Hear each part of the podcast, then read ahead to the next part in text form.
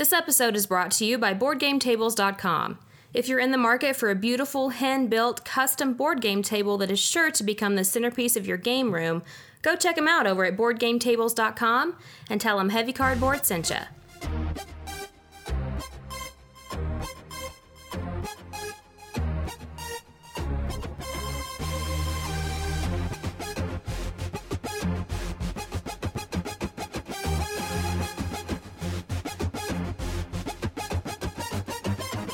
Heavy Cardboard, Episode 66 Tramways.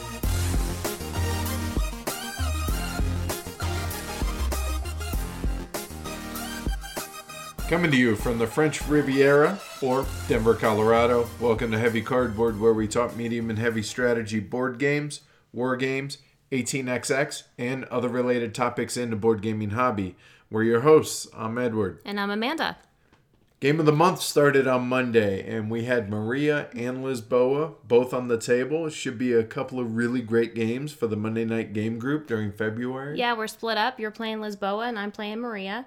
And it's very well possible that in March we switch. Yeah, that's that's what the rumor is right now anyway. Right. And now, and then our other game of the month group, or which is really a subgroup of our main game group, Mm-hmm. uh, meets uh, for the first time on Friday. And it looks like we're to have three tables of roads and boats. Epic. I mean, that seriously, that's just that's glorious. yes, that's just fantastic. Uh, I'm just excited to be able to be a part of that, as well as to take a picture and tweet that out. That's going to be pretty cool. yes.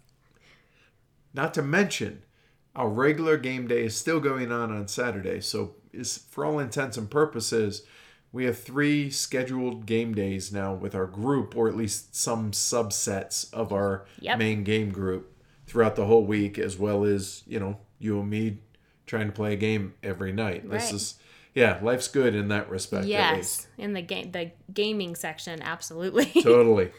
the basement is pretty much done. We just have to decorate at this point. And even Oh, that ho- ho- hold on, and by we you mean you and well, Dana. that's why I said we. Oh right. I didn't okay. say me and you. Gotcha. Yeah, I, I have no interest outside of a a train painting up in Idaho Springs that we're gonna try and go get. Outside of that, that's Well, and pretty much like I'm just gonna follow Dana around, and if she likes something, then we'll probably get it. Like I, I don't know any of that stuff either. So, but um, it's they have a lot of stuff that they want to, de- you know, that they decorated their home with back in Virginia. So we may not really have to buy too much stuff. So at least not until they they leave. Exactly. But it, that could be eight months from now. It could be a year and eight months from now. We don't know. We and, don't know. And we're not sick of them yet, so that's a plus. yeah, right? the Golden Geek Award nominations are open over on BGG. Yes, it's a popularity contest, and yes, it's unlikely that we're going to win. But the nomination would be cool, so please consider us when you do go and vote. And if you're like, eh, I don't want to vote, if you have a BGG account, we'd appreciate if you would. There's so many different podcasts out there nowadays that the vote's going to be pretty diluted, so every vote is going to matter. I would recommend folks go and vote for their favorite medium and heavy mm-hmm. game as well because I mean it's unlikely that these games are going to win any of the the awards cuz again it's a popularity contest. However, the important thing in my opinion is to get some of these games nominated. Yes, even if they're not going to win, for the simple fact that a lot of people do look at oh this ga- at the nominations. Mm-hmm. Oh, what's this game? I've never heard about it. Let me investigate it more, and it might you know pique their interest a little bit to where maybe that makes more medium and heavy gamers out there, which is a win for everybody, not mm-hmm. just us in the show, but for y'all. Maybe it's somebody in your game group Right, or mm-hmm. you know somebody that you wouldn't expect that would be interested in it. So yeah, vote for the show. Great, we appreciate that, but also don't forget to vote about you know on the games. I th- at least to me that makes sense. it does make sense to me too because I would think that, like you said, it's a popularity contest. So the vast majority of the nominees are going to be, you know, the huge, mega popular games. It's not going to be Pandemic Legacy Right. stuff like that. It's right? not going to be quote unquote our kinds of games. You know what I mean? Sure. So yeah, I- if you guys are interested, we'd appreciate it for the show, but also for the games that I mean, if you're listening to this, odds are you probably like. So mm-hmm. take a couple minutes and and and do that. HeavyCon, about 95% booked and paid for, just waiting on the last few payments, and then the scheduling geek list, and all the scheduling can begin. And, you know, it's funny, we so we have a Slack channel for HeavyCon and a lot of guys are giving Travis a hard time about whether or not you know because everything he plays you know at most two player games so there's a line out the door trying to get a game in with Travis Right. and so it's just, you know it's friendly banter back and forth and everything and and there've been a number of people that have been I don't know if clamoring is the right word but have been asking us to start a heavy cardboard Slack channel so we're going to. We're going to start it with our Patreon supporters. They're going to kind of, we're going to work out any bugs or any questions or issues or whatever with a smaller subset. And then probably in the next week or so, we're going to open it up to everybody that listens. So if that's something that interests you, then yeah, keep your ear out for it. And for those that don't know, basically it's just a perpetual uh, chat room for everybody. You can turn it off notifications, you can turn them on, do whatever you want, come and join for a little bit and then not look at it for a week, whatever, but it'll all be there. Yep. So you can always go back and read if that's your thing. And we're having really good success with it with our local game group. Mm-hmm. We're having good yeah. success with it with uh, the Heavy Con attendees. Uh, so yeah, why not try and do it for all our listeners too? I think that'll be fun. My only concern is I'm I'm wondering if we're diluting things to where like oh you can talk amongst yourselves in the guild or over here on the Slack channel and all this. So I'm a little concerned about that, but hopefully it's much ado about mm-hmm. nothing. And yeah, we'll see how it goes. And we will not know until it happens, one way or the other. Yep. Speaking of just playing games and in general, we're going to attempt to do our first live playthrough uh, Monday of Lisboa on our YouTube channel. So if you're li- interested, it's basically just our game group. It's our game of the month. We're we're not going to really do a whole lot with the channel. We're just hey, if you want to keep an eye in and and take a look at a game that's not out there yet, this would be your way to do it. And we'll try and maybe answer some questions when we get a chance, but we're going to be focused on on playing the game mostly. So this will be an experiment. So if it's something that interests you, check it out Monday, 7 p.m. Mountain Standard Time. That's uh, that's 2 a.m. UTC time for for those around the world, and we'll see how it goes. Maybe if if folks like that with Lisboa, maybe the following week we can do that for the other game, which is Maria, and we can go from there. So we're just gonna mess around with it and see how it goes, and yeah. So forgive our fumbling. Yeah, I'm excited. It may be, you know, a little bit rough going there for a little bit, but I'm excited. Yeah, or maybe it goes off without Yeah. a hitch. We'll see.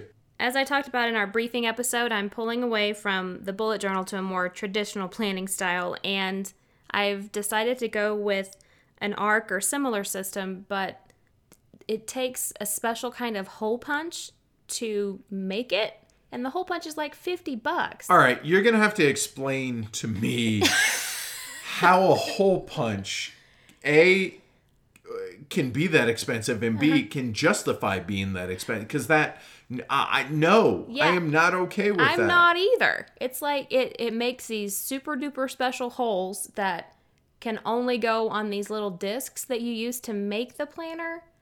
It's just I don't it they look like little mushrooms and there's like 12 or something. It's a hole holes. punch, Uh-huh. right? Like what I'm thinking of is you know you just Well, squeeze no. ka-chunk. No, Or- it's like it's got two handles that you push down and it makes all the holes at once. oh Yeah. still fifty bucks. Yeah, it's crazy. yeah, yeah, yeah. That's the right word in my opinion. I'm using a binder and printables from Pinterest. Winning. Yeah. Thank you, please. we can't afford that. So I no, know. no, no. As y'all know, while Edward was at Essen, he conducted over 20 interviews with designers and publishers. Which was a blast, exhausting, and wrecked my voice, Yes. but totally worth it. totally worth it. Cannot wait for you to be able to go this year and, well, maybe try and save my voice a little bit, and you get to do some of the Right, we'll both be ravaged by the end of the thing. Nobody So- will be able to understand either one of them. That's all right. No big deal. So we've been releasing them sporadically on the show, and since we were doing tramways, we thought today would be a good opportunity to release the Alvin Viard interview that you did while over there. So without further ado, here we go.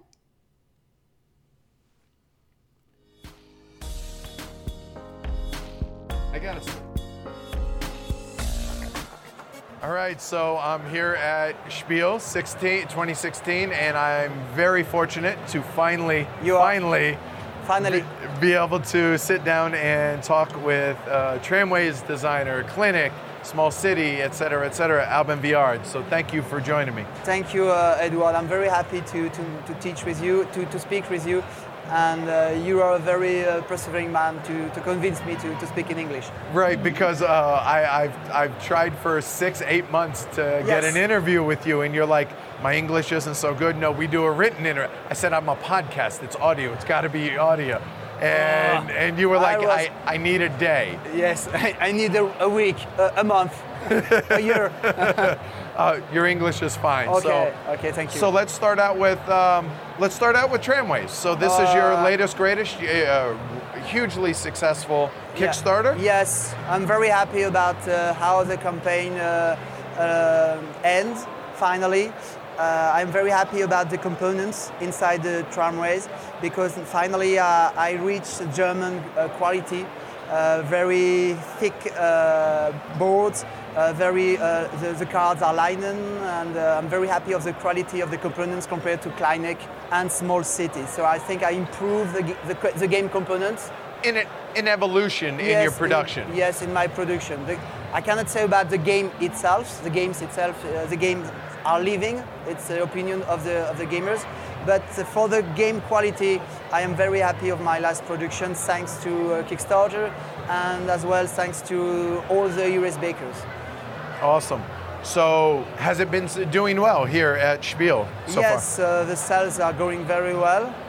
Um, we had uh, many bakers reservation, and I tried to to cheap all the European bakers uh, before I come to Germany, and because uh, I, um, there are very few bakers uh, from Europe, and it was easy to, to cheap all the European bakers, and also the Asian bakers have their copies. But for the US bakers, I'm sorry, but they have to uh, wait few weeks more because the cargoes uh, are going slowly uh, Across the ocean? Across the ocean. No worries. I, Maybe in one month it's, it will be the way in- I at your door. the way I see it, especially with Spiel going on, we all have plenty of games to play in the meantime, right? Yes, and there are 1,000 games to play on the show. Awesome. So let's talk design philosophy. So your all your games seem to revolve around the same general civ building, city building, Yes, and, that's and- right. so why? Where does that come from? I'm very. When I was young, I was very impressed by transit maps. Uh, when you travel, uh, I can look uh, at them uh, during hours and hours. So um, I'm very concerned about uh, the theme of, of the city. And because I have no money, I cannot buy a license of Star Wars for selling my games. So I try to, to, to create my proper license, small city. And I try to design all my games around or inside small city. That's right now with tramways. We are going to uh, moving passengers inside a city. You do not have to have this uh, the, the box, a box of small city, of course. All games are standalone games, but it is uh, all the time a story, uh, a great story, I hope, around uh, the city and uh, the buildings and um, my, my, my inspiration my, my inspiration Inspiration. yeah, inspiration yeah, yeah. yes um, are coming from is coming from the reality I try to, to see how a, a city is evolving is is upgrading by itself and uh, I imagine how I can uh, simplify it because because it's reality. It's very complex to put all the reality inside a game. And I try to simplify the mechanics inside a real city into the games. So, for example, in small city, the buildings are evolving by themselves, depending on the neighboring, and that's exactly uh, uh, that's what is uh, in the in a real city. How it, how it really How- happens. in a, in a real city. So that that's my first uh, inspiration, the reality, the reality, and I try to simplify it, to simplify it, and to keep the least abstract as possible because when you simplify at the most as at a very high point it, it becomes abstract so sometimes in some mechanisms There is some abstract things that may happen, but that, that because the reality is too complex to, to put in the game. If you were sitting across the table or sitting talking to a someone who's never played an Albin Viard or AV Game Uh, Studio yeah. game, is there a certain progression or an order in which, in a perfect world, they would play your games in this order or just whatever whatever suits? Uh, it depends if you like medium AV games or light games. If you like AV games, you can pick up whatever games on my line, except maybe Card City, which is a, a easy, easy game. But see, and, and here I disagree on Card City Yeah. because it's a it's a filler game, Yes, but but it, it I think it's it's it's good at what it does. I think yes, it's it- fantastic yes, for what it for does. For the time duration, yes, it's good. Exactly. But for the mechanism and the complexity level of the game, yes, it's it will be easier to, to, to start with Card City than with Town Center and then with Small City. But you have to know that I designed for a small city. And then I simplify it because it was too expensive for me to, to release the game. Okay. Because of the number of tiles and the cards and the material. There's a lot of stuff in that yeah, game. Yeah, that's right. So I, I, I, uh, I simplify the rules and I make with Small City a card game called Card City. And then um, I develop a, a, the same game but in three dimension. And with the money of both, I can buy and put money uh, to, to produce Small City. And when Kickstarter comes in my life and arrive in France as well, and I get some links with Heracles from Rudy Creations and many good contacts, and then I can um, make my own campaign in this year. This year. So, speaking of your company, AV Yeah. Game Studios, you started out designing Age of Steam maps, and Yeah. you still design Age of yes, Steam I have maps. few maps in mind. What? Why? Why did you start there? Uh, you mean designing Age of Steam maps first? Um, first, I designed nothing, and then I, I, in 2002 and 2003 and 2004, I, col- I try, I begin collecting games. A lot of, lot of, lot of games. I can had- relate. I, I had in my in my house maybe 2,000 games at this period. At this period. Right. And um, we were very impressed by the game Age of Steam in, in itself. It's itself. phenomenal. It's an Yes. absolute Hall of Fame game. Yes. Yes, very yes. pure, very simple mechanics, mechanics, and uh, very tough math, very tough uh, game to master. Each time the game is different. Each time the game is different is not completely re- the the truth. That's why I wanted to change the rules inside Age of Steam, because I we, after 100 or 200 games of Age of Steam, you think that the map the maps of the first expansion in Ireland, in, uh, in England, was not were not enough uh, for my group, and we start to to change a little bit the rules, and that was the beginning of the story of designing games in my life. In I try. I start with Age of Steam, I, because it's a perfect delivery game. Uh, Eve Tram Race is at more um, uh, thematic, is more thematic, it's less abstract, but is is less pure than Age of Steam, I think. And when you when you try to modify a little bit the rules, you understand how the game works, how the math is inside the game, and if you change this, oh, it is not good for the game. It's So- a butterfly effect. Exactly. Kind of. So you you have a kind of cylinder, ci- uh, yes, and you you you must uh, stay in this. You can make something chaotic inside, but if you are outside, then it is a butterfly effect. That I learned a lot about the, how to design a game when you design expansions for a game, because you you have the the, the limit the rules are already there and you just find how can I change, for example, only the delivery system, only the, only the auction system, only, only, only the tiles, only uh, if I had high, high, high mountains. Uh, if you remember, there is a map in Chile where there, is, there are high mountains which cost $5. What's, what kind of impacts we have on the game? and I have to modify this, and if I modify this, I have to modify this. And when you design a game, you exactly do this. But you have more power because you have no rules. No, right, right, no limits. Yes, you have no limit.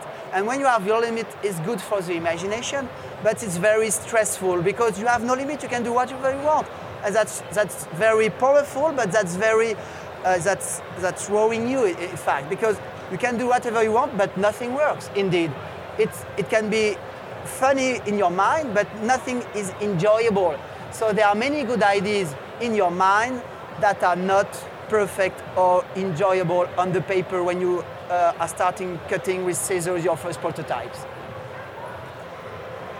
So, one map in particular that I feel like is just mind-meltingly fantastic, The and a lot of people, the moon, Yes. exactly, with the wraparound tiles. Yes, How how did you come up with that idea? Just it's just reality. yeah. But it's not reality if you imagine it is a torus. That Right. is- is not a planet, in fact. It's mathematically a torus. So um, we just, uh, I think it was in 2004, I designed my first map. It was in the Netherlands that I released in 2009, if I'm, uh, and I released a second edition two years ago. And the moon was my second map second map. And I love how the night and day interfere uh, between the side of the moon because we, with my first daughter, we were watching a cartoon and uh, she was young and there were day and night and day and night and day and night and I think, oh, we just finished a, a, a game of Age of Steam and when it's night, everything is dark oh, the cities could be dark on the other side, and then it will be the day, because I, I was awake. I was awake during the night to fulfill my children, the the the, the, the, the milk. Right. Uh, and so that's why how I designed the night and the day. And there was no numbers around the moon at this at this period. But the mechanism doesn't work very well because when you build on one side, you cannot reach the other side. You cannot reach the other side, but you can. You just have to connect and add a number, and you can reach the other side. That's it. Awesome. That- yes, it's, that's amazing. It's, amazing. Yes. So watching a cartoon uh, gave you the inspiration to design the moon. Uh, That, it that's was amazing. just because we, I can, we cannot sleep, and so I just uh, watch the TV. It was just a cartoon because it was the night, and I look at the windows. Oh, it's night.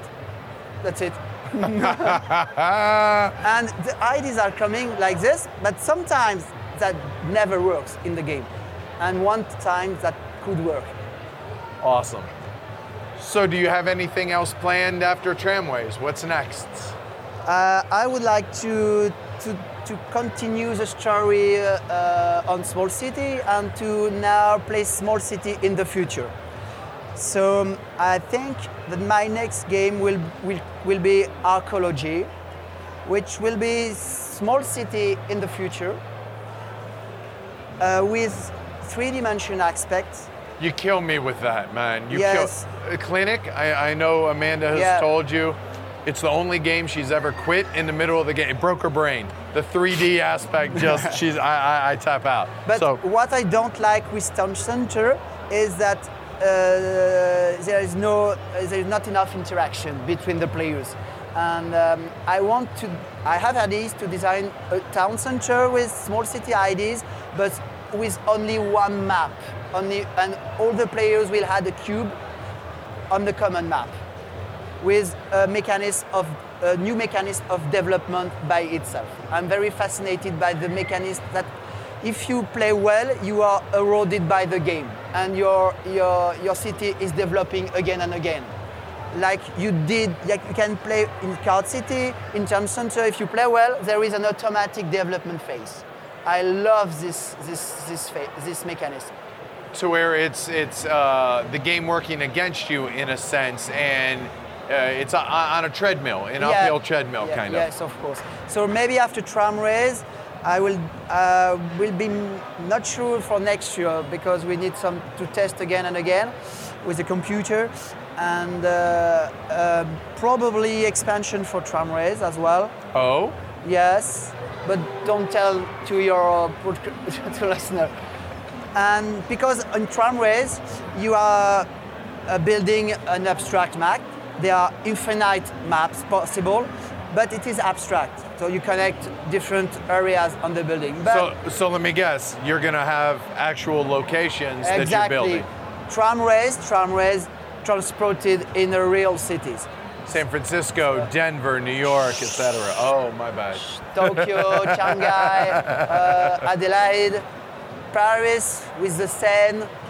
You can use the Seine to move your passengers as well, and maybe in New York as well. You're killing me. I haven't even gotten a chance to play tramways, and I can't wait. I already can't wait to play the expansions. Yes, this but is just awesome. learn the rules, and then we can transport the rules in another countries and in other cities.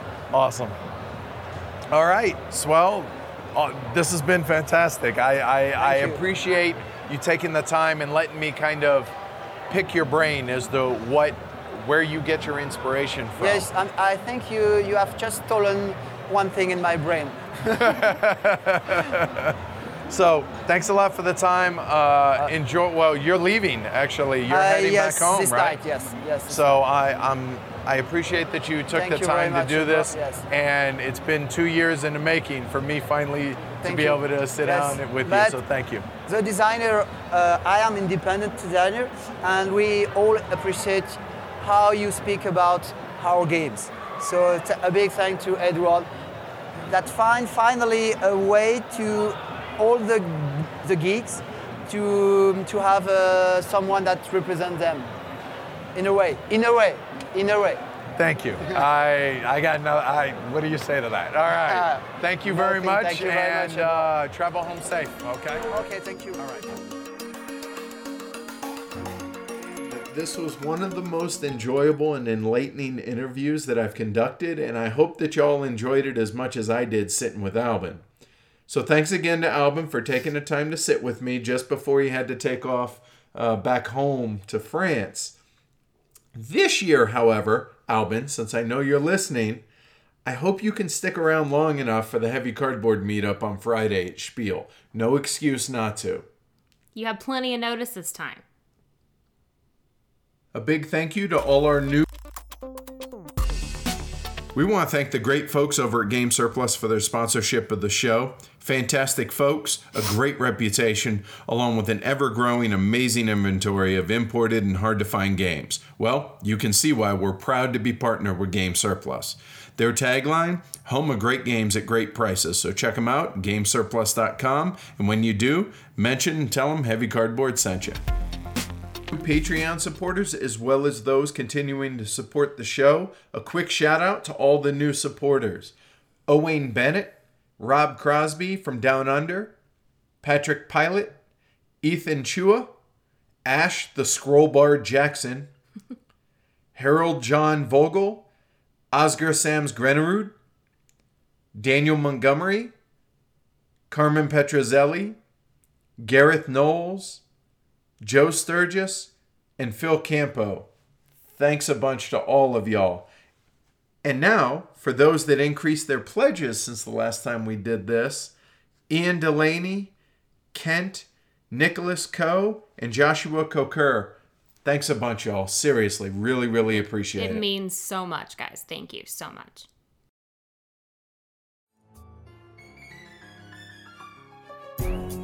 Hi, it's Alban Viard. I am with Edward, the manager, the, the headquarter of Heavy Cardboard. We are actually at the fair. Uh, it's 9 o'clock. Oh no, it's 8 o'clock. Yes. Close enough. Yes. And, and the, also the designer of Card City, Town Center, Clinic. What else? Small City. And finally Tramways. Yes. And have fun with uh, Heavy Cardboard. Tramways, designed by Alban Viard, released in 2016. The artwork is by Sampo Sikiö and Paul Lon. It was published by AV Studio Games, which is Albin's own publishing company. It plays one to five players in about 120 minutes. It's currently available directly from AV Studio Games for 50 euros, and it's also on Kickstarter for the next four days, along with a couple of expansion maps. I've now played the game a full 10 times across all multiplayer counts. Yeah, same here. Yeah. Yep. We the only one that we haven't done is one play is Yeah, solo, tra- solo. yeah. yeah. It scales really well across all the player counts. Yeah, I think so. As the size of the maps dictated by the uh, number of players using two map tiles per player. However, if you want a tighter game, Albin says you can reduce the total map size by a tile, meaning in a normal four player game, there'd be eight map tiles, but you can always play with 6 or seven uh, to condense the play area and force more player interaction. Yeah, we did that once and that was very tight. So, what's going on in the game? In the fifth installment of Alban Viard's Small City series, players are now city planners of Small City, working to set up the most effective train network for the citizens of the town. The trains must take citizens to all of the tried and true building types in Small City residential, commercial, leisure, and industrial. Ultimately, Tramways is a modern hybrid of route building, pick up and deliver, and deck building, all built upon the bones of Age of Steam. Sums it up real well. So let's start out talking about the components, where I feel Alban's definitely come a long way on the publishing side of his games. Everything about the production here feels right. The cards are linen, the auction board is a thick mounted board, wooden discs for everything, and the player boards and the map tiles are thick cardboard, and even they have a nice linen mm-hmm. finish on them. Track pieces are solid cardboard, albeit a little fiddly due to their smaller size, but completely appropriately sized, I feel like, Oh, for, absolutely. for what it is. However, there is Martin Wallace money. And the player aids are on cards, which there's one per player, which work well to remind you what you can and can't do each action. However, there's a bit of an omission, and by a bit I mean a major one, but we'll talk more about that later. Yeah, it definitely needs a better player aid. The box size is the same size as an Agricola and similar bookcase size boxes, basically 12 and a half inches by 9 inches by just over 2 inches, or 32 by 23 by 6 centimeters. Now, as far as graphic design, overall for me, I was pleased with things here. However, happiness points, which are victory points, and we're going to call them victory points from here out, mm-hmm. they're represented on cards as numbers inside of a hexagon. That's fine. However, the only place on the score track that shows this is the zero space, and even then, it's too small. It would have been a better choice to use a, the hexagonal shape all the way around through the score track. Yeah, it, it can be a little bit confusing whenever you're already in the midst of learning the game, you know, so I feel like it should have either been a hexagon or a rectangle. Choose one or the other. The lettering to differentiate the different decks of cards could have been slightly larger mm-hmm. as they're pretty small. I have good eyesight, but not everybody does, and even Yeah. then, uh, not it could have been a little bit bigger. I think. And clearer because the the font that was used was black and most of the cards are pretty dark. And on that note, the color differences between the decks themselves could have been a bit more differentiated because in low light conditions, some of the colors, like there's a gray and a darker gray, they can look similar for setting up the game. During gameplay, it's a non-issue, but for setup, uh, that that that can be an issue. Yeah, I agree. Um, there's like you said, there's one that's darker, and the darker one has a bit of a purple tint to it. So that's how I've been able to different differentiate between the two. Moving on to the artwork. It's got a very art deco style that at least to me it's it's pleasing to the eye. The box cover, in my opinion, is striking and tastefully done. It harkens back to a time gone by. Yeah. Minimal artwork throughout the game, but I feel like where it is is well implemented. I agree, and it, it appears that Paul Lon is the one that did the front cover, and I'm guessing that because he's listed as well as um, Sampo Sikiö, and uh, Sampo did the artwork for Clinic and Small City. So that would say to me that he did like the inside stuff and the board and everything, and Paul did the the box cover. Cool. Let's talk about the rulebook. Alban's definitely moving in the right direction in regards to rulebook writing, but there's there's still definitely some issues here. In spots, it's as if Alban is assuming a familiarity with Age of Steam, which is fine for us mm-hmm. personally because we know Age of Steam really well. However, not everybody will. And there is a FAQ and FAQ on, on Board Game Geek, and Alban's really active in the forums, but still, I do wish that he would conduct blind testing with his rules with a native English speaker prior to this going to print. And it's not just an Alban issue. I've been harping on this over the last few months that publishers need to step up when it comes to rule books because if there's any issues with your rule book, Potentially, you're turning off customers and future customers from your game. Stop doing it. Take the extra time and take the extra whatever it takes, the extra step, and do that. The game's certainly playable and it is decipherable from the rule book for the most part. And I say that because we played the first handful of games wrong. Yep. Uh, just because the layout isn't like there if you don't read all the examples you can infer Mm-hmm. other things from the rule book there are references to the pool the pool is the discard but for instance uh, when you spend cards as money in the auction it never says to discard the cards into your pool So you keep them? Right, exactly. And it, and it's stuff like this that would be caught with blind testing. So just as an example, so I, I would say if I were to grade it, it would be a a three on a one to six scale, but it's definitely better than his previous rule books. So there's that. Yeah, and I I don't really do the rule books as everybody knows, but I have to say that it's it's really kind of irritating when major rules are written in either the sidebar or in examples. Yes. That's just it doesn't seem right or clear to me at all. Agreed. Now, normally here I would talk about setup, tear down, teaching, and learning and how to go through all that. But honestly, with the new video channel with our playthroughs, just recommend checking that out. So Yep. go look at that for setup and teaching. YouTube.com slash heavy cardboard vids. All right, so the five factors that give the game its weight, at least in our opinion. First and foremost, we have complexity. What do you think? The main basic rules of the game aren't extremely complex, and by the main basic rules, I mean you do this and this and this on your turn, but after that baseline, it gets more difficult. Agreed. I there's a fair bit to remember, but some of it is intuitive and Yeah. some of it is not. The auction absolutely is going to be tricky for new players to grok uh, because it very much is unique. There's no other game out there that does an auction like how this is, and we'll talk about more of that in a little bit. Uh, the one thing that is an advantage, though, here, or that doesn't have a ton of complexity, is the final scoring. Really straightforward on that. So I do feel like there's a, a fair bit of rules complexity here uh, that could have been solved with a better player aid that isn't solved as it is. Yes, I would agree with that. Moving on to planning, as far as, you know, well, the decision matrix here. I feel like it's a mixed bag, but it leans more so on the tactical versus the strategic side. Strategic in a sense that you can plan out your track lays and buildings that you want to build and, and what track lays you want to upgrade. But this is very much not multiplayer solitaire, so you very well could have your plans thwarted. Tactical in a sense that you draw a new hand of cards from your assembled deck each and every round, so you're a lot of times, depending on how the auctions go, and you're acquiring some of those negative cards in the auction, possibly, you're forced to make lemonade out of lemons. Mm-hmm. So that's absolutely a tactical side of it. Also, not getting turn order how you want. It's going to impact this as well. So, valuing your bids in the auction is going to be critical to planning out your entire turn. And it's very well possible that, hey, in a four player game, I'm going second.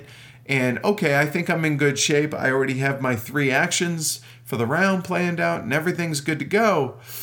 But then the first player, you know, jacks that up, Yep. Mm-hmm. and then okay, back to the drawing board. So now let me give me a minute, that type thing. So there, I feel like there's a significant amount of planning. It's just whether or not it's tactical or strategic. Right. There, you can have a good overview of what you might want to be able to do in your turn or just throughout the game. You know, once you have g- your parcels dealt to you, you can kind of get an idea of where you want to build and everything. But if you mess that up for me, then ah crap. Okay, then let's see what else we can do. Let's go around it a different way.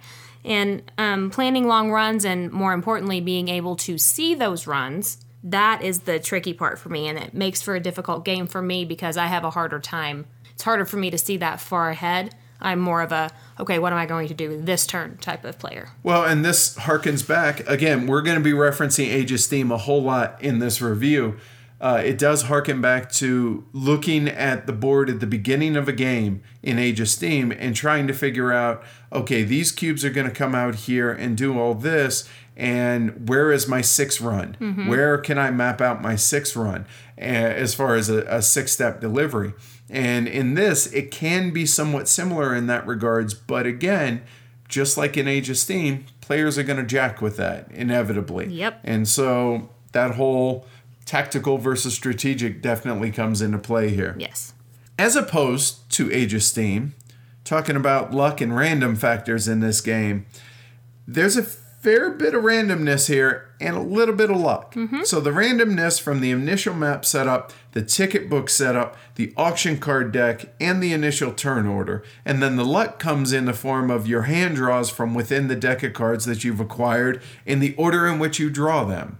So anybody who does not like any amount of luck or any amount of randomness, stop here. It's not going to be a game for you. Exactly. Yes.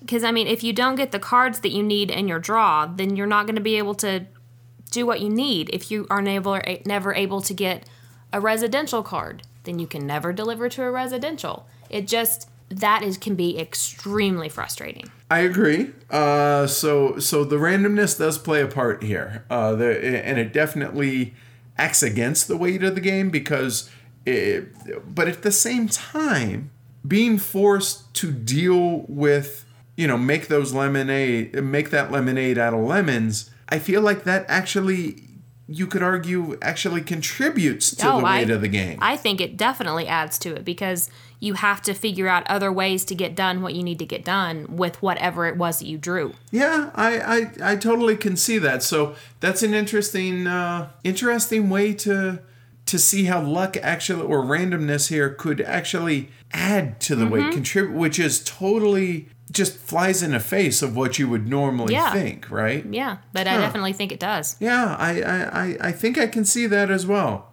Now, as far as game length goes, assuming a normal pace of play, I feel like the game it, it the game length just fits Mm-hmm. here for the game. It it neither races to a conclusion nor does it really drag itself out. I feel like it's perfect for it's a perfect length for what it is. And last but not least, the the getting it. How long does it take somebody to get it? And as I said earlier, the basic rules, the what you can do on your turn, the, that those base rules, you can do that from being taught. But what type of card, when to play it, when to play this type of card versus that type of card, what you Oh, can do do. I do I want to Yes. hold on to this card that has a rail worker? That- but man, it's the only one with this Yep. leisure or with this leisure That- destination and Oh, that that took me a while. So, so what would you say? Would you say partial game, full game, multiple games? What? I would say at least at least five turns, if not a whole game, to understand what to do when with your card. I would disagree. I would say it's only going to be a couple of turns to be able to grok everything and be like, oh yeah, okay, this makes sense. Now you might forget, oh yeah, I also need a rail worker to be able to r- build rail. I get that. But as far as the actual, oh yeah, this is what I'm doing now. The actual doing it well. I'm 10 plays in and I still feel like I suck at this game. Yes, I do as well, but I I just I would highly disagree. I think it was going to take a lot more than two turns. At least at least it did for me. Okay. All right. Well, so it could be inside of a game. It's just whether it's a full game or early on in Exactly. a partial game. Yeah, yeah. All right. Fair yes. enough. We All can agree on one game. All right. So ultimately, where does the game fall in your opinion as far as weight range goes? It's medium heavy for me. I I think so because the game is it's just not that hard of a game No. as far as like there's not a ton of rules. Some of them can be a little fiddly here or there. I get that. But it's just I guess where where I'm inclined to agree with you in the in, in medium medium heavy I should say is it's really hard to make lemonade out of lemons Yes. and being forced to make good decisions with the hand that you've been dealt quite Yep. literally Yeah. so yeah i guess medium medium heavy it feels like it should be medium Right. But once you add those cards in, yeah i think so yeah i'll buy that so we enjoy the game at least in some aspects mm-hmm. right at a minimum yeah, absolutely. The so what makes it what makes it enjoyable Well, the frustration of the deck building is both enjoyable and it's frustrating. I enjoy that part of the game. I enjoy the puzzle of trying to figure out what to do and when. But I hate it when I don't get the cards I need. Draw better. Simple fix. Yeah, duh. No, I, I totally agree with you in in that respect that it's it can be maddening and extremely frustrating. Oh, that's right. That reminds me a lot of another game, i.e. Age of Steam. Yep. Which it really does give that Age of Steam feel, but it also feels like its own game, which in my opinion is a fantastic thing. Auction mechanic far and away is Yes. original and it punishes poor bids. So okay, we haven't really talked or explained the the auction itself. So here you go. Multiplayer game. First player bids any number amount uh, cash amount that they want from pass going last or up to the amount of money that they have in front of them as well as any money symbols on cards. And when you bid that you pay that right away. So if you bid 3 and you pay from a hand from a card in your hand you discard that card. That's one less card of your hand limit that you can now play throughout the turn. And then you pay 2 bucks cash. Cool no problem.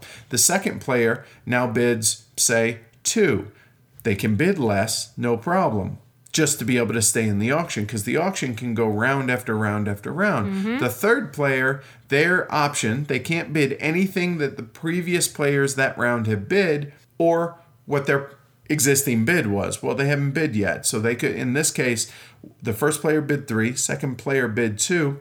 If the third player bids four, okay, cool. Well, everyone pays their amount. Then we start back over. It's now the first player. First player is no longer the leading bid. Okay, so now it starts over. So they cannot bid what they previously bid, i.e., the $3. They could bid one, two, four, five, etc., or pass. Well, maybe there's a really bad auction card out there that, that's that does nothing good for them. So they don't want that. So they bid another four dollars. Okay, cool. So they're in tied for first place right now, but they've spent seven dollars. Mm-hmm.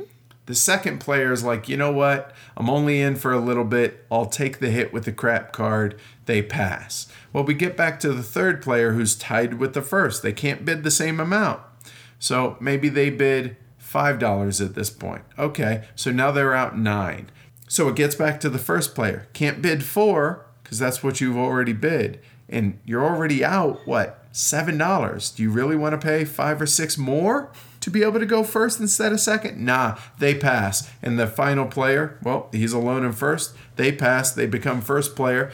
But the catch, whoever becomes first player, you get an additional stress. And stress is points you're going to lose at the end of the game. Much like your uh, your shares, uh, your issued shares in Age of Steam. So to put this in perspective now, in our most recent game, we played a three-player game with me, Amanda, and Matt. I bid eight dollars, being the first player. Ended up that was good enough. I think you bid seven or six, and Matt bid seven, whatever. So I took first for eight dollars. But then you two got into a bidding mm-hmm. war, and it ended up Matt bid fifteen dollars total and ended up third Yep. in a three-player game. I bid eight and went 1st So a lot of people I've read in comments and in reviews and everything that they hate this aspect that you can pay far more money and end up going later in turn order than the player that won it. I disagree completely because you know what? Bid better, make better decisions, value mm-hmm. things better. So I think that is a fantastic thing about this game. Yeah, the auction is a beauty. It's it's just it's crazy and fun and and we've had multiple games where the first player will bid, you know, what everybody else in- around the table feels is is an astronomical amount, you know, 5, 8, whatever. Then they get first and then everybody else winds up paying double, triple what they did and they're not even anywhere near first place. Yep, exactly. I, I think that's a uh, it's a devious little little turn order uh, variant from from again built off of Age of Steam. I think that's really well done, really clever. And I realize we're kind of belaboring the point of the auction, but it is such an important aspect of the game because it not only is going to drive turn order for that entire round, but it's also going to dictate what auction cards Mm-hmm. you have a choice from because in a three player game, there's going to be three auction cards out there. I would say roughly half of them suck Yep. Mm-hmm. and suck really, really bad. Well, if you don't want it, if you if there's one really bad card and and you really don't want it, don't go last. Okay. But maybe you don't care about turn order, but you really care about the card, or the other way around. You don't really care about what card you add to your deck, but you care about turn order. So there's multiple things that you're having to take into consideration in this auction. It's not just about turn order. Yeah, I agree. You really have to pay attention to what everyone else is doing. It's it's very easy to focus on what you're doing, what your game is doing and not even pay attention to anything else, and that's a problem. You have to be able to pay attention. Yeah, you got to not only play your game but everybody else's game to be able to see what they're doing Mm-hmm. Yep. because maybe it's important you go ahead of another player Mm-hmm. so that they don't build where you want to build your track. Right. I mean, and maybe one person has a as an outright monopoly on a long run to a leisure building. Maybe you take someone's long run away. You know, to you may have to sacrifice points and money, but hey, if if it helps you in the long run, if it helps you more than them, then it's worth it. Not only that, but that's also one of the great ways to be able to neuter a quote unquote runaway leader, Yep. which this game's been accused of having a runaway leader. I disagree. It has a fall away trailer Yes. problem. Uh, it's up to the other players. And this kind of reminds me of an 18xx game Mm-hmm. in that ask yourself, am I winning? If the answer is no, change, Change it. And and much like Age of Steam or an XX, if you mess up early or play something wrong early, you're gonna have a hard time catching up. Yeah, there is no there's no hand holding in No. this game, and there shouldn't be. No. Again, much like Age of Steam. Yep. So we mentioned stress and we mentioned the auction, but in the final round of the auction, you get double the stress if you end up the first player, which can be rather punitive Mm-hmm. uh, in a good and bad way.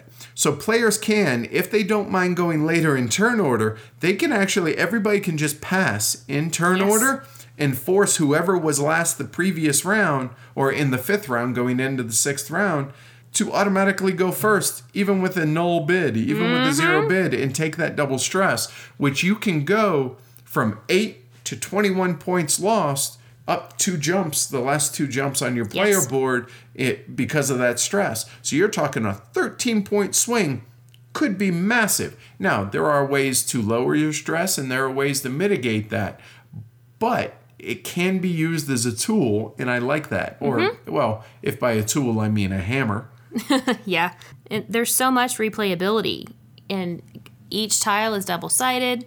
There's so many cards. There's so many cards. And you can also customize the pain threshold of the game mm-hmm. between using the regular side of the of the tiles or the harder side, the asterisk side of the tiles, and the other side of the player board. Mm-hmm. Now I'll be honest, we're 10 plays in, still haven't been motivated at all to try the harder side of the player board. Nope. Because not only is the stress track truncated, there's less spots on it, but they actually are more painful. They go up higher. On the regular side, they max out at 21 negative points. On the back side, I think there's three or four less spaces, and they go up to 28. Not to mention, it's one less rail worker Yep. that you get. And the reason rail workers matter is because you must use those to be able to lay track. And so that can be that's just that's just sick. I mean, Yeah. I, I have a little bit of masochist in me, but damn, Alban, seriously. We actually accidentally played on the hard side of the player boards once. No, uh, of the of the map tiles. The map tiles, I mean, yeah, yeah. And we couldn't figure out why it was so much harder than the time before. We couldn't figure out why. Oh, yeah, okay.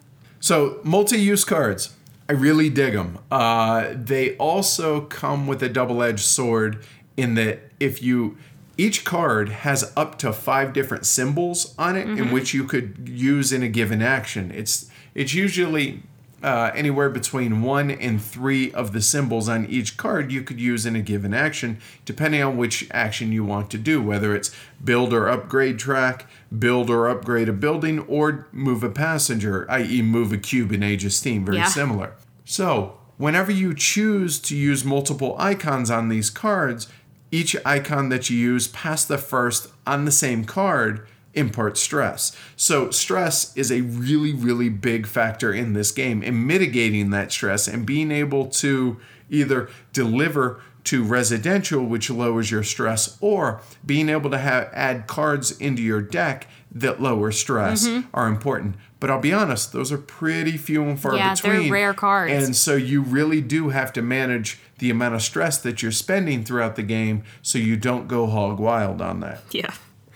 And I love deck builders. You know, I love the frustration and the figuring out what to do with the cards you're dealt. And I mean, add in trackling and route running, and yeah, You know, maybe that explains why I have such a hard time with this game and rarely win tramways. Because, as a general rule, I suck at deck builders. Like, I've never won at Dominion, ever. Right. And so, yeah, maybe that makes sense. Maybe. I enjoy it. I'm just terrible, Terrible. at that aspect of it. So, there's lots of room for artistic and out of the box thinking in this game. There's more so here than I thought there would be. Because passengers can be delivered to any destination, it really gives you flexibility and it lends itself to thinking of original routes. Like, hey, maybe I'll try I'll move this passenger this one link onto your track, but it adds three stops on mine. So all of a sudden, instead of it being a, a three-step delivery for three points, it's now I don't know, a seven step delivery, the first of which gives you one, but it gives me six. Right. And yeah, okay, cool. So there's ways to really be creative uh, with both your track laying as well as the delivering of passengers because of that flexibility of any passenger can be delivered to any building. Now, you would think deck builder and something that has negative cards, there's got to be a way to purge your deck, right? No. Uh uh Nope, not at all. There is no deck purging whatsoever. So once you you have a bad card in your deck, it's there like luggage. You will never ever get rid of it. So it becomes tricky because if you draw these cards, and you inevitably will throughout the game, some of them impart stress whenever to be able to get rid of them out of your hand, but they just go into your discard. Some of them cost three dollars in which to discard them. Mm-hmm. Some of them require both of those things. Yes. So it's an interesting balance of do I want to get rid of this, but then take the risk of drawing it right back into my hand because you are limited on hand size, be it mm-hmm. seven, eight, or nine, depending on how many industrial buildings you've built. So it does make you make you contemplate, you know what? I'll just hold on to it and just draw one less card. Yeah. That type thing. that's what in the I've only luckily have only gotten one void card the whole every in every play that we've played. Must be not nice. Yeah. Teach me your ways. Bid better in the auction. yeah, apparently. Um and I, I got it luckily early, so I made sure that I built an industrial building so that I could increase my hand size, and that way it mitigated it for me. Oh, okay, yeah, that's that's actually a really good way to do that. Yeah. Except there's only a finite amount of those buildings Yep. of each type that you can build because the, the game has some printed on it, but then players can build on their parcels. However, in a three player game, there's only two of each type of building that you can build. So there's always one less than the number of players. So it's cool to be able to increase your hand size. Unless you're the last player to do it, well, then you're not going to get to Exactly. increase your hand size. So there's one other cool thing about this that uh, is a house rule, I guess you could say, that we do. So at the beginning of the game, you can randomize the setup of the boards. Like, okay, in a three player game, we have six boards. Cool. We'll randomly just put them out there. Or you could do what we do, which is uh, randomly select one of the J tile or J tiles that you have to for the map board. The other two are discarded. But then there's, I, I don't know, what, 10, 11 other tiles? Yeah, I sounds think. right. So then we draft them. So, okay, you draft one and then you place it out there in whatever configuration you want. So instead of it being a three by two grid, it could be a circle with a hole in the middle. It could be, you know, some sideways, some horizontal, some uh, vertical. You can make it however you want. So that kind of goes back to that whole replayability. Man, even though there's there's only one map, granted there's two more with the expansion uh, Kickstarter going on right now, but even with just those tiles, there is just a crap ton of replayability, like you talked Yeah. about earlier. But I really dig the idea of being able to draft the tiles and making the board. Oh, I see how you put that. Uh, I want to make it a little easier over here, maybe a little harder over there, that type thing. And another house rule we have is drafting the parcels. We don't deal those out; we draft those. Actually, that's an official variant. Oh, okay. I think that I think it is. Maybe it's not, but yeah, like you said, everybody starts with four parcels. So instead of just here, this is what you get. Mm-hmm. If you want to add a little bit more strategery in Yep. there, you can always draft those as well. All right. So the flip side of things, things not so hot. Setup can be a bit of a pain putting the different decks together and Yeah. and like wait, is this the auction deck or is this the parcel deck? How many parcels do we get in that? So it's it's It's tedious. Yeah, a little bit. It's a little clunky for Mm-hmm. setup. Um, but once setup's done, it, it's it's a non-issue, Yeah. and it's just something to be aware of. The lack of a good player aid. Yeah. All right. So earlier we mentioned that each player has its own has their own player aid, and on the front side, it's broken down into the three steps of each round. There's the auction, take, uh, and it, that's laid out really well.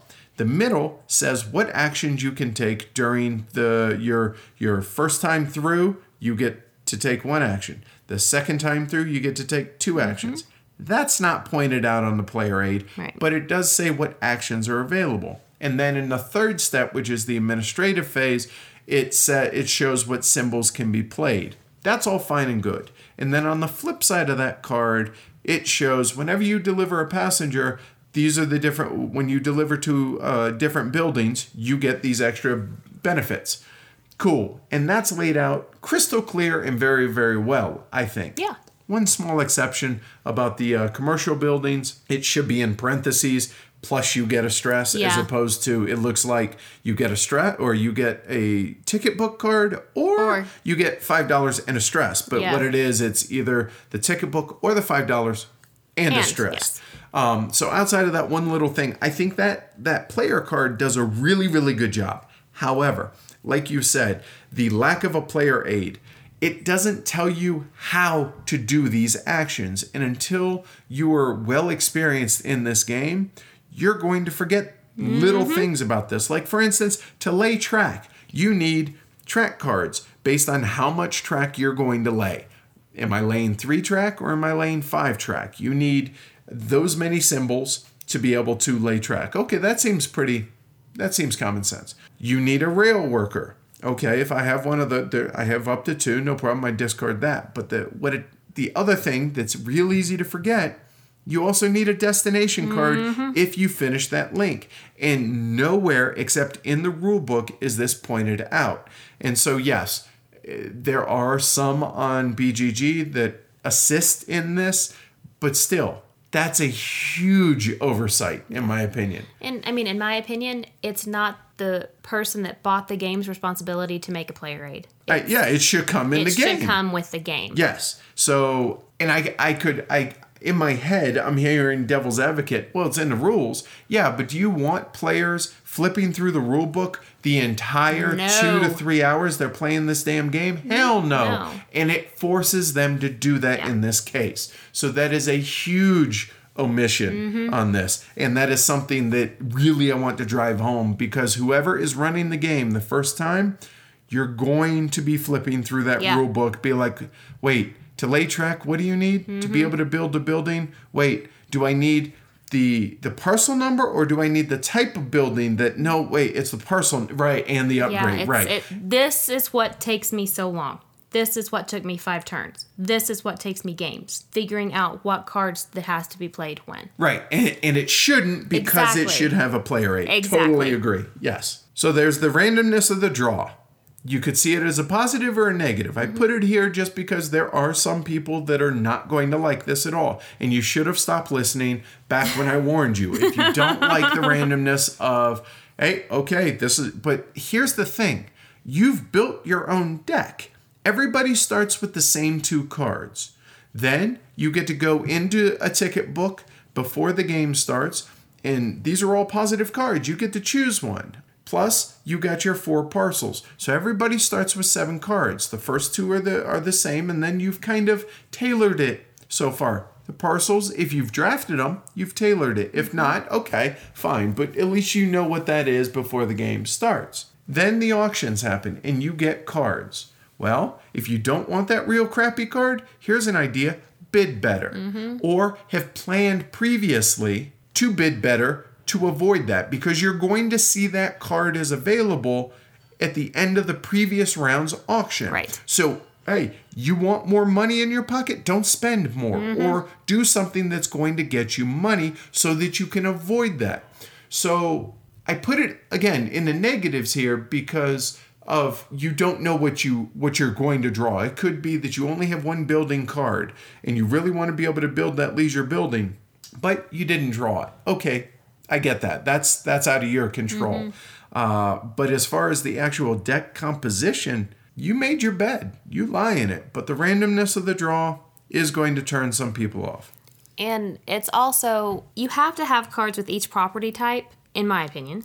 To be able to deliver, you have to. to be I a- agree. yeah to be able to be in contention for the game i feel that if you don't have all of them if you don't have a residential how are you going to lower your stress if you don't have a leisure how are you going to buy points? If you don't have a commercial how are you going to get more better and better cards? It's it's really really difficult to be in contention if you don't have all of those cards. And outside of the auction and that initial ticket book card that you get, the only way, the only way you're getting more cards into your deck outside the auction every round is being able to deliver to a commercial Mm-hmm. building because that allows you to go into one of the ticket books and choose a ticket. right and if you don't have a commercial card You can't do that. I'll, I'll, I'll grant you that, but I, I wouldn't say it's mandatory because if if you do a good job of building up your deck, like for instance industrial, right? Those get you rail workers, which obviously you want to be able to build rails so you can make longer deliveries, so I can do more coke, so I can work more Right. hours, so I can make more money, so I can do more coke. Right? I get that.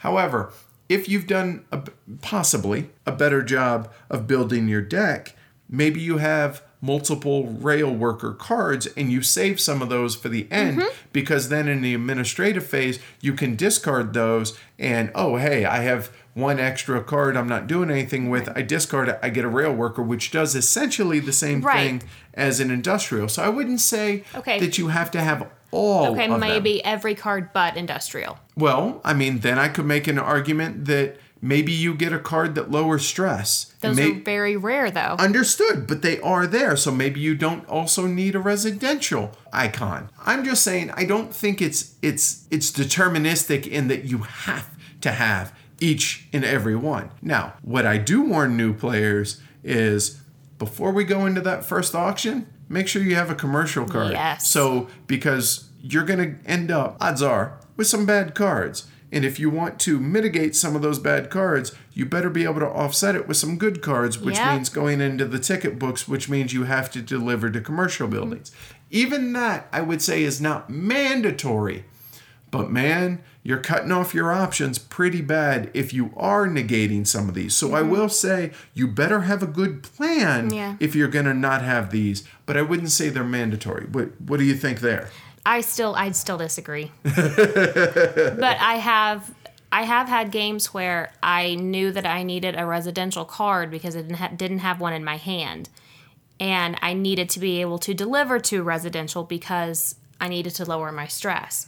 So I made a conscious decision and effort to deliver to a commercial building so that I could get a ticket book that had a residential card on top to be able to put it into my hand. So, I mean, there's ways, sure, there's ways to mitigate, but holy crap, the amount of mitigation that goes on top of everything else that you have to mitigate, it can make it extraordinarily difficult. I'm not, I'm not arguing that at all. Totally. We're in agreement, at least on that part. Yeah. So, I mentioned earlier the fall away trailer problem. Much like in Age of Steam or games like Food Chain Magnate, poor play can be and likely will be punished. And that's a good thing, but some people are really not going to like that. Yeah. Because people that say a runaway uh, leader problem, that tends to mean the strong get stronger. And that's not necessarily the yeah, case. I agree. here. The weak get weaker here. Because if you don't want somebody to keep delivering and sp- uh, so they have a cash advantage right? Maybe maybe uh, maybe they're able to do some things and, and bully a little bit. Take their workers. Mm-hmm. and okay maybe they get one really good delivery to a leisure building but unless that leisure building refills they're not going to get another another passenger for that run. Take their other passengers. So there are ways Oh, to yeah. mitigate that as well. So what I say to that is play better. Legitimately, play better. And it may, you know, it may take you three, four, five games before you. Shit, it might take you 10. Yeah, before you see all of this, but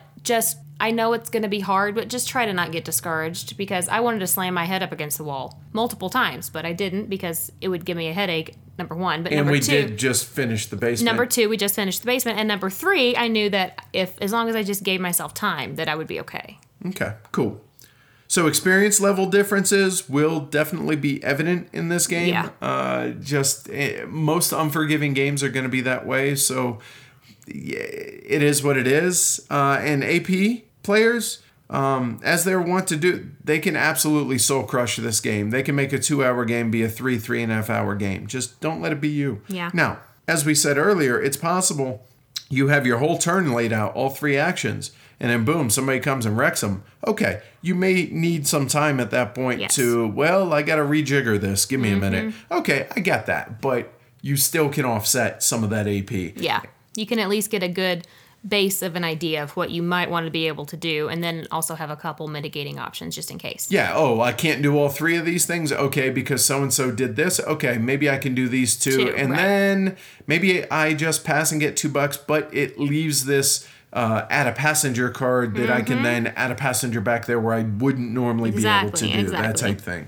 So I've been asked a few times leading up to this review, why would I want to play this as opposed to Age of Steam? How does this differ from Age of Steam? Because it's it's obvious that this is going to be compared to Age of Steam, as we've we've touched on it throughout the review. I mentioned it earlier that this was going to be the case.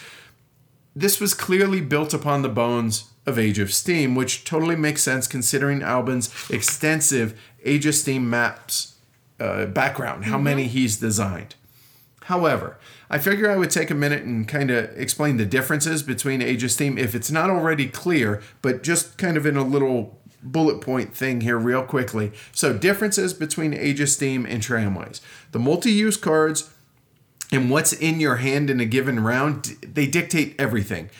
Where you can build, what you can deliver, what you can deliver to, and what you can just everything is dictated by your hand of cards.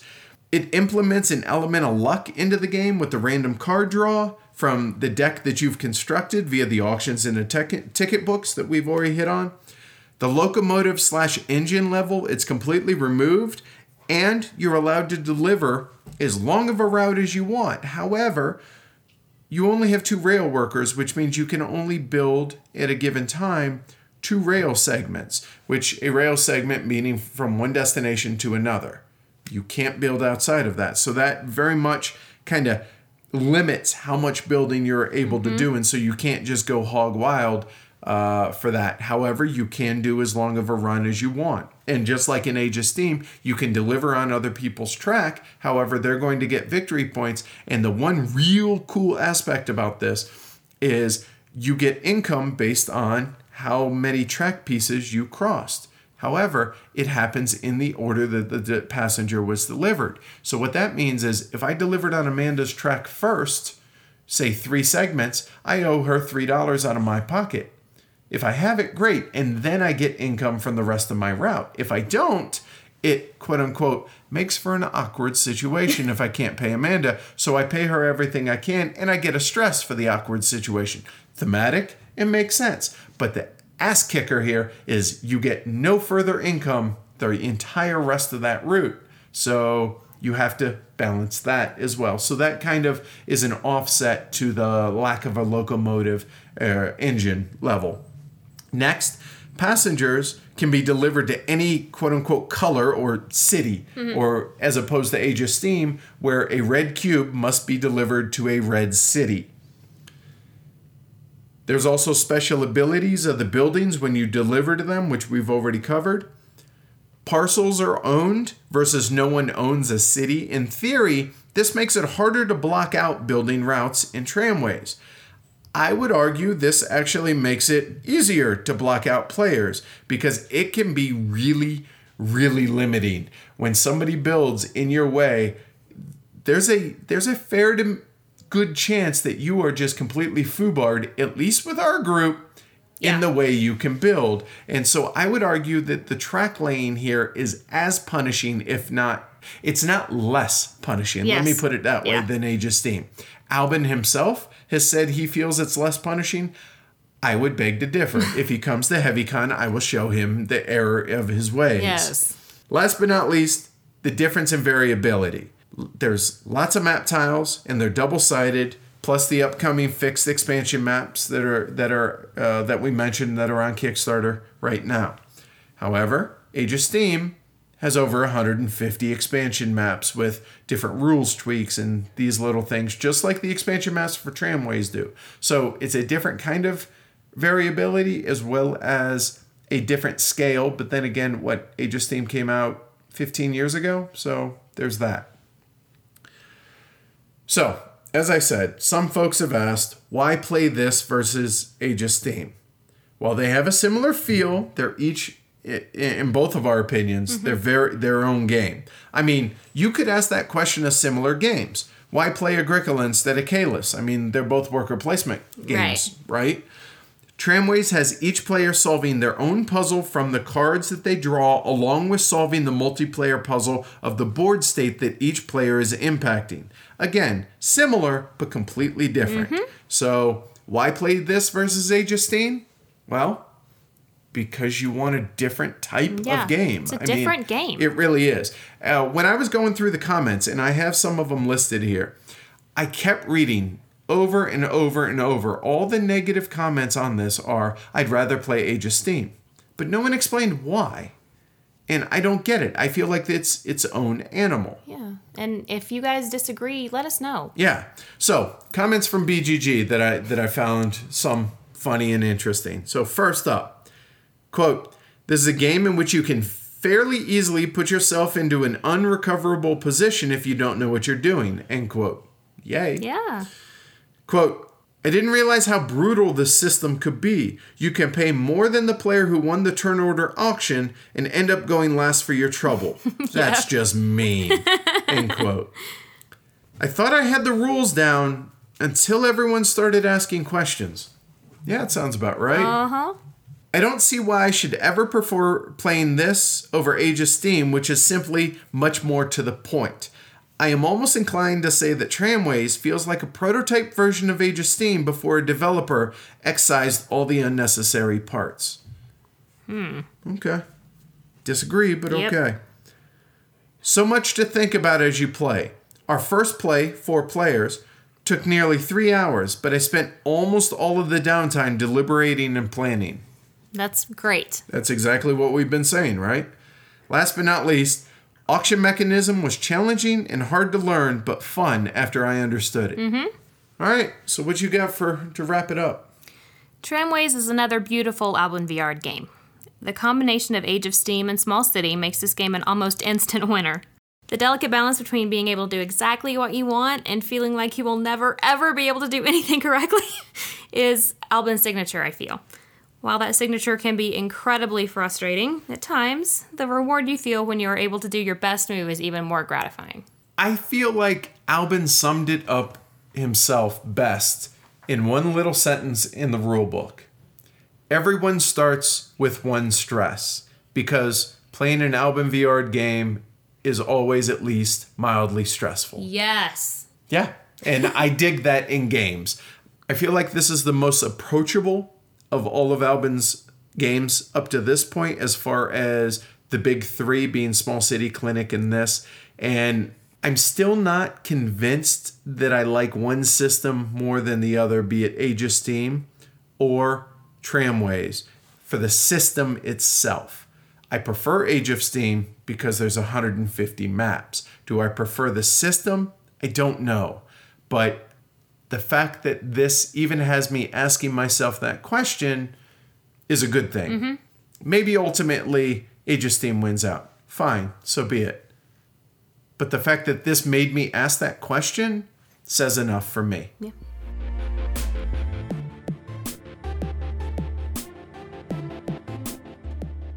Why don't you tell people about our rating scale? All right, so we rate on a one to six scale. A one is it's not me, it's you. Don't give the game away, don't sell it, just burn it with fire. A two is it's not you, it's me, just not my cup of tea. A three is maybe it's below average, but it's got some redeeming qualities in it, but overall it's kind of meh. A four, now we're talking. It's a little bit above average. There's something in there that's really good that's going on, and this is the point at which we start considering actually owning a copy. A five is a terrific, dare I say, great game. Strongly like the game, and we're going to own it.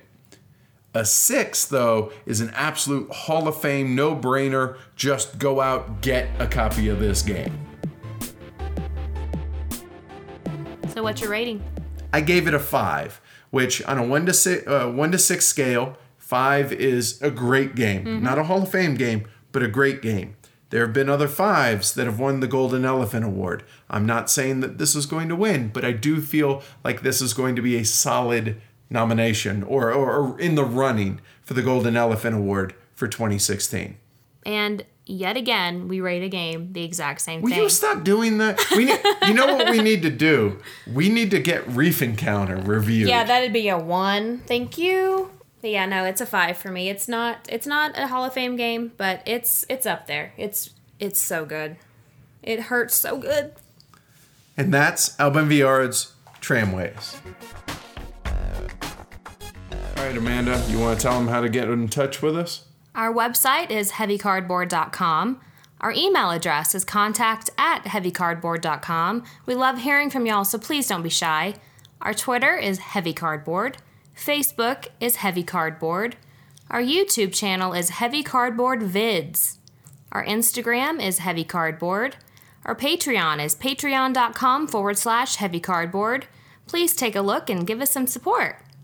Our BGG guild number is 2044. We also have a phone number for y'all to call and leave us voicemails if you want. The number is 720 675 8975. Call us and leave us your thoughts or questions, and hey, they might even be featured on the show and answered. Anything else you want to talk about? Yeah, there are two significant things I feel like that we ought to ought to mention here. First and foremost, the Golden Geek Award finalists have been uh, named over on Board Game Geek, and we were one of the podcasts nominated. Thank you to everybody who voted. It's always appreciated to be recognized, honestly, for the hard work and the dedication to a quality product that we feel we're putting out. So thanks a lot, y'all. Seriously, And that it- it, really does mean a lot. It means a lot. I th- there were some people in our guild like, oh yeah, obviously you're gonna get nominated. I'm like, nah, I don't want to take anything for Nope. granted. The moment the moment you rest on your laurels is the moment uh, things pass you by. So Yep. no, it means a lot. So thank you. Now, wouldn't it be cool to actually win it one of these years? So go vote if you're so inclined. And we've started live streaming quite a bit over on YouTube. Yeah, we thought, okay, people are complaining at us, to us, for us, whatever, that there's no teaching videos out there for a lot of the games that we play. So again, we feel we're part of those people complaining. So if you're going to complain, have a solution. And for the longest time, we fiddled with making videos that were perfectly edited and mm-hmm. all of this. And I'll be honest, we don't have the time, not with full time jobs. Nope. So, what's our way around that? Well, we decided to live stream one of our sessions. So, it's one of us, be it me, Matt, someone else, we're teaching games, whatever games we're playing that day. And then we're live streaming right afterwards a full playthrough of the game. And then afterwards, we're doing a little roundtable discussion, like a kind of a an autopsy of the game. And yeah, I think it's it's been well received Yes, so far. Yes, it has. We're a week and a half into it. The first week we put out seven videos, which include two for Lisboa. One with once we finally got everything dialed in. I'd recommend watching the second one. Yes. Le Havre, Roads and Boats, High Treason, A Feast for Odin, and, of course, Tramways. So go check them out and remember to, to uh, subscribe. And give us big thumbs up if you like them. And we're also taking suggestions. So if there's anything that you guys would like for us to do, we have a, a, a thread going over in our Facebook group. And in our guild. Yeah, just let us know what what game you'd like for us to do. Can't promise. I mean, we're only doing so many a week, but right. still, it we'll may, get to them. May be a while, but we'll get to it. I have a list going Right. in my journal. Thank you. All right, that's about it. I think those are two important things, though, with the Golden Geek Award finalist and, and the live streaming on YouTube. I Uh, one, think that's. one more thing is your St. Baldrick's. I think you should talk about that a little bit. Oh, yeah. So I mentioned this last episode. Uh, I've been growing my hair out and my beard uh, for the last four months or so. It's getting really unruly. But anyway, uh, every year uh, around St. Patty's Day, St. Baldrick's, which is a charity for to raise money for to fight childhood cancer. It's one of two charities that we support every year. It's this and Extra Life. If you're interested, Amanda will link in the show notes to donate. Uh, basically, I'm trying to raise money. I'll get my head shaved, uh, my beard, and my head on March 10th, and we'll we'll live stream it as well for y'all. And yeah, if you're so inclined, it goes to. I don't know about y'all, but I don't know that there's a better cause than fighting childhood cancer. I lost my mom to cancer, obviously not a child, but still, uh, getting rid of cancer is an important thing. Yeah. Uh, it's something that's near and dear to my heart. So, yeah, if you're so inclined, Amanda will link to it. Sure will. That's about it. All right. So, with that, um, normally we just say, hey, we'll catch you all next week, but we know what it's going to be. So, Feast for Odin next week. We'll catch you all then. And check us out over on YouTube. Until then, Later, y'all. bye.